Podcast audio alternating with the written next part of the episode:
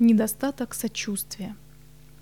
Сегодня среди людей, называющих себя христианами, ощущается страшный недостаток сочувствия к погибающим людям.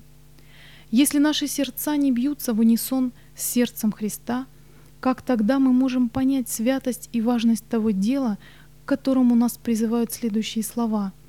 «Пристально вглядитесь в людей, ведь им давать отчет о себе». Можно услышать, как мы говорим о христианских миссиях, но испытываем ли мы нежное Христово сочувствие к людям? Спаситель был неутомимым тружеником. Он не подсчитывал часы своей работы. Его время, сердце и силы были отданы труду на благо человечества.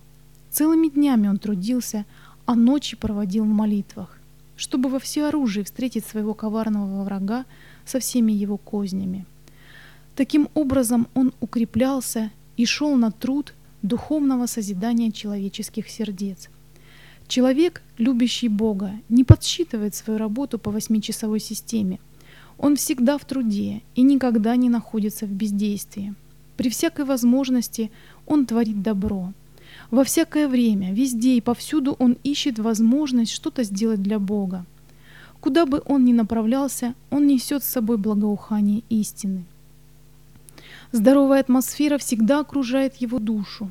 Красота его упорядоченной жизни и благочестивые слова служат вдохновением для веры, надежды и смелости в других людях. Нужны такие благовестники, чье сердце вполне предано евангельскому делу. Хаотичные усилия не совершат многого. Мы должны приковать внимание людей и быть по-настоящему настойчивыми в труде. Дело спасения людей должно продвигаться вперед в активной борьбе, несмотря на существующие противостояния и встречающиеся ограничения, потери и человеческие страдания. Однажды во время битвы, когда один из полков наступающей армии отступал под натиском вражеских полчищ, лейтенант этого полка не отступил от своей позиции. Командир приказал ему тогда возвратиться назад со знаменем, однако на это он ответил – Прикажите воинам выступить вперед к знамени. Вот что должно делаться каждым верным приверженцем высоких стандартов истины, приведение людей вперед к знамени. Господь призывает к полному посвящению Его делу.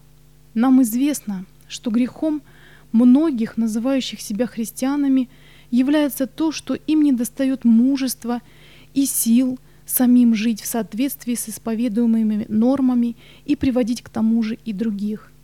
Со всех стран доносится македонский клич «Придите и помогите нам».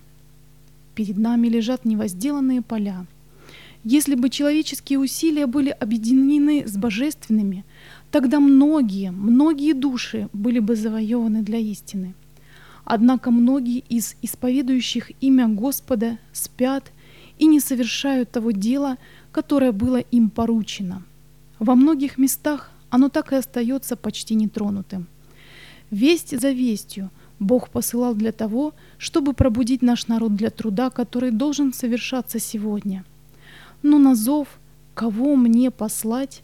лишь некоторые ответили «Вот я, пошли меня». Когда в церкви будет покончено с ленностью и праздностью – Тогда Дух Господа милостиво будет проявлен в ней.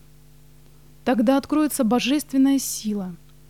Церковь увидит чудесную работу Господа воинств. Ясными, сильными лучами засияет свет истины. И как в дни апостолов многие души обратятся от заблуждения к истине.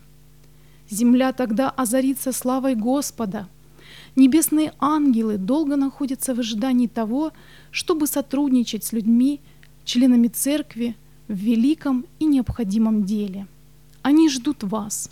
Поле для деятельности столь огромно, а замыслы столь обширны, что всякое освященное сердце поспешно согласится стать орудием божественной силы.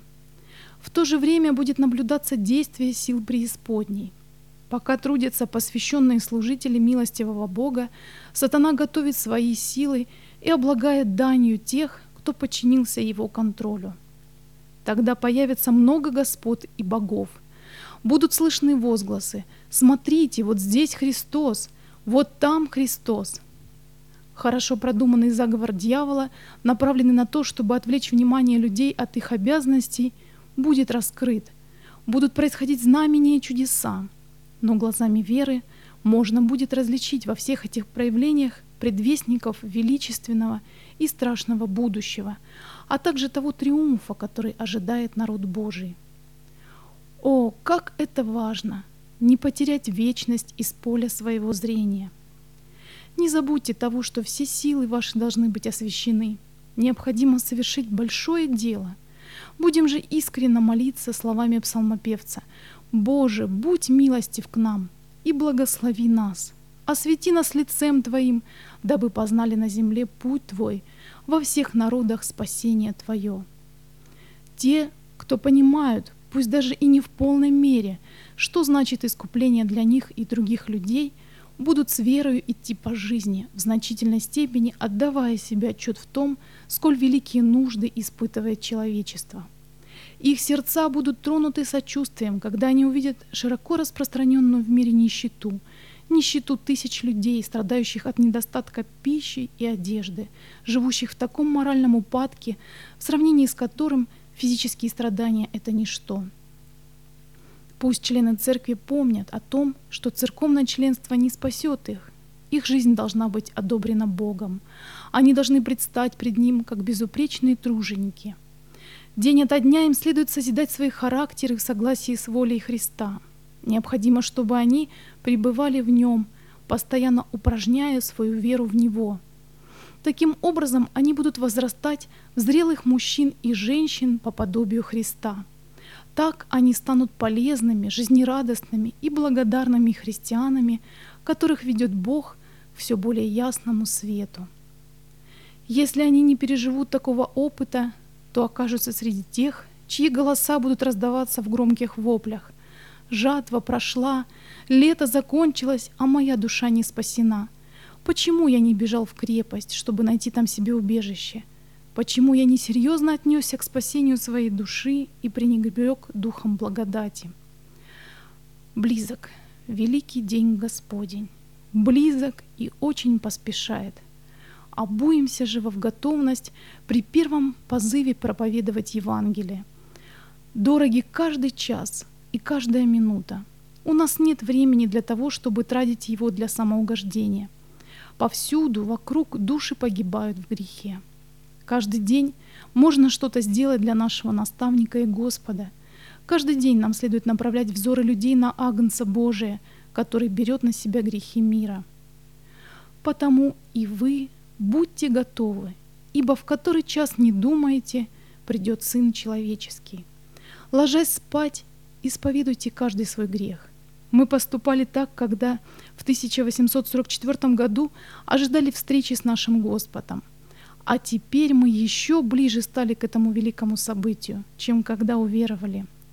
Будьте всегда готовы, вечером, утром и в полдень, чтобы когда услышите крик «Вот жених идет», выходите навстречу ему, вы могли бы со светящимися светильниками выйти навстречу ему, даже до, если до этого вы спали.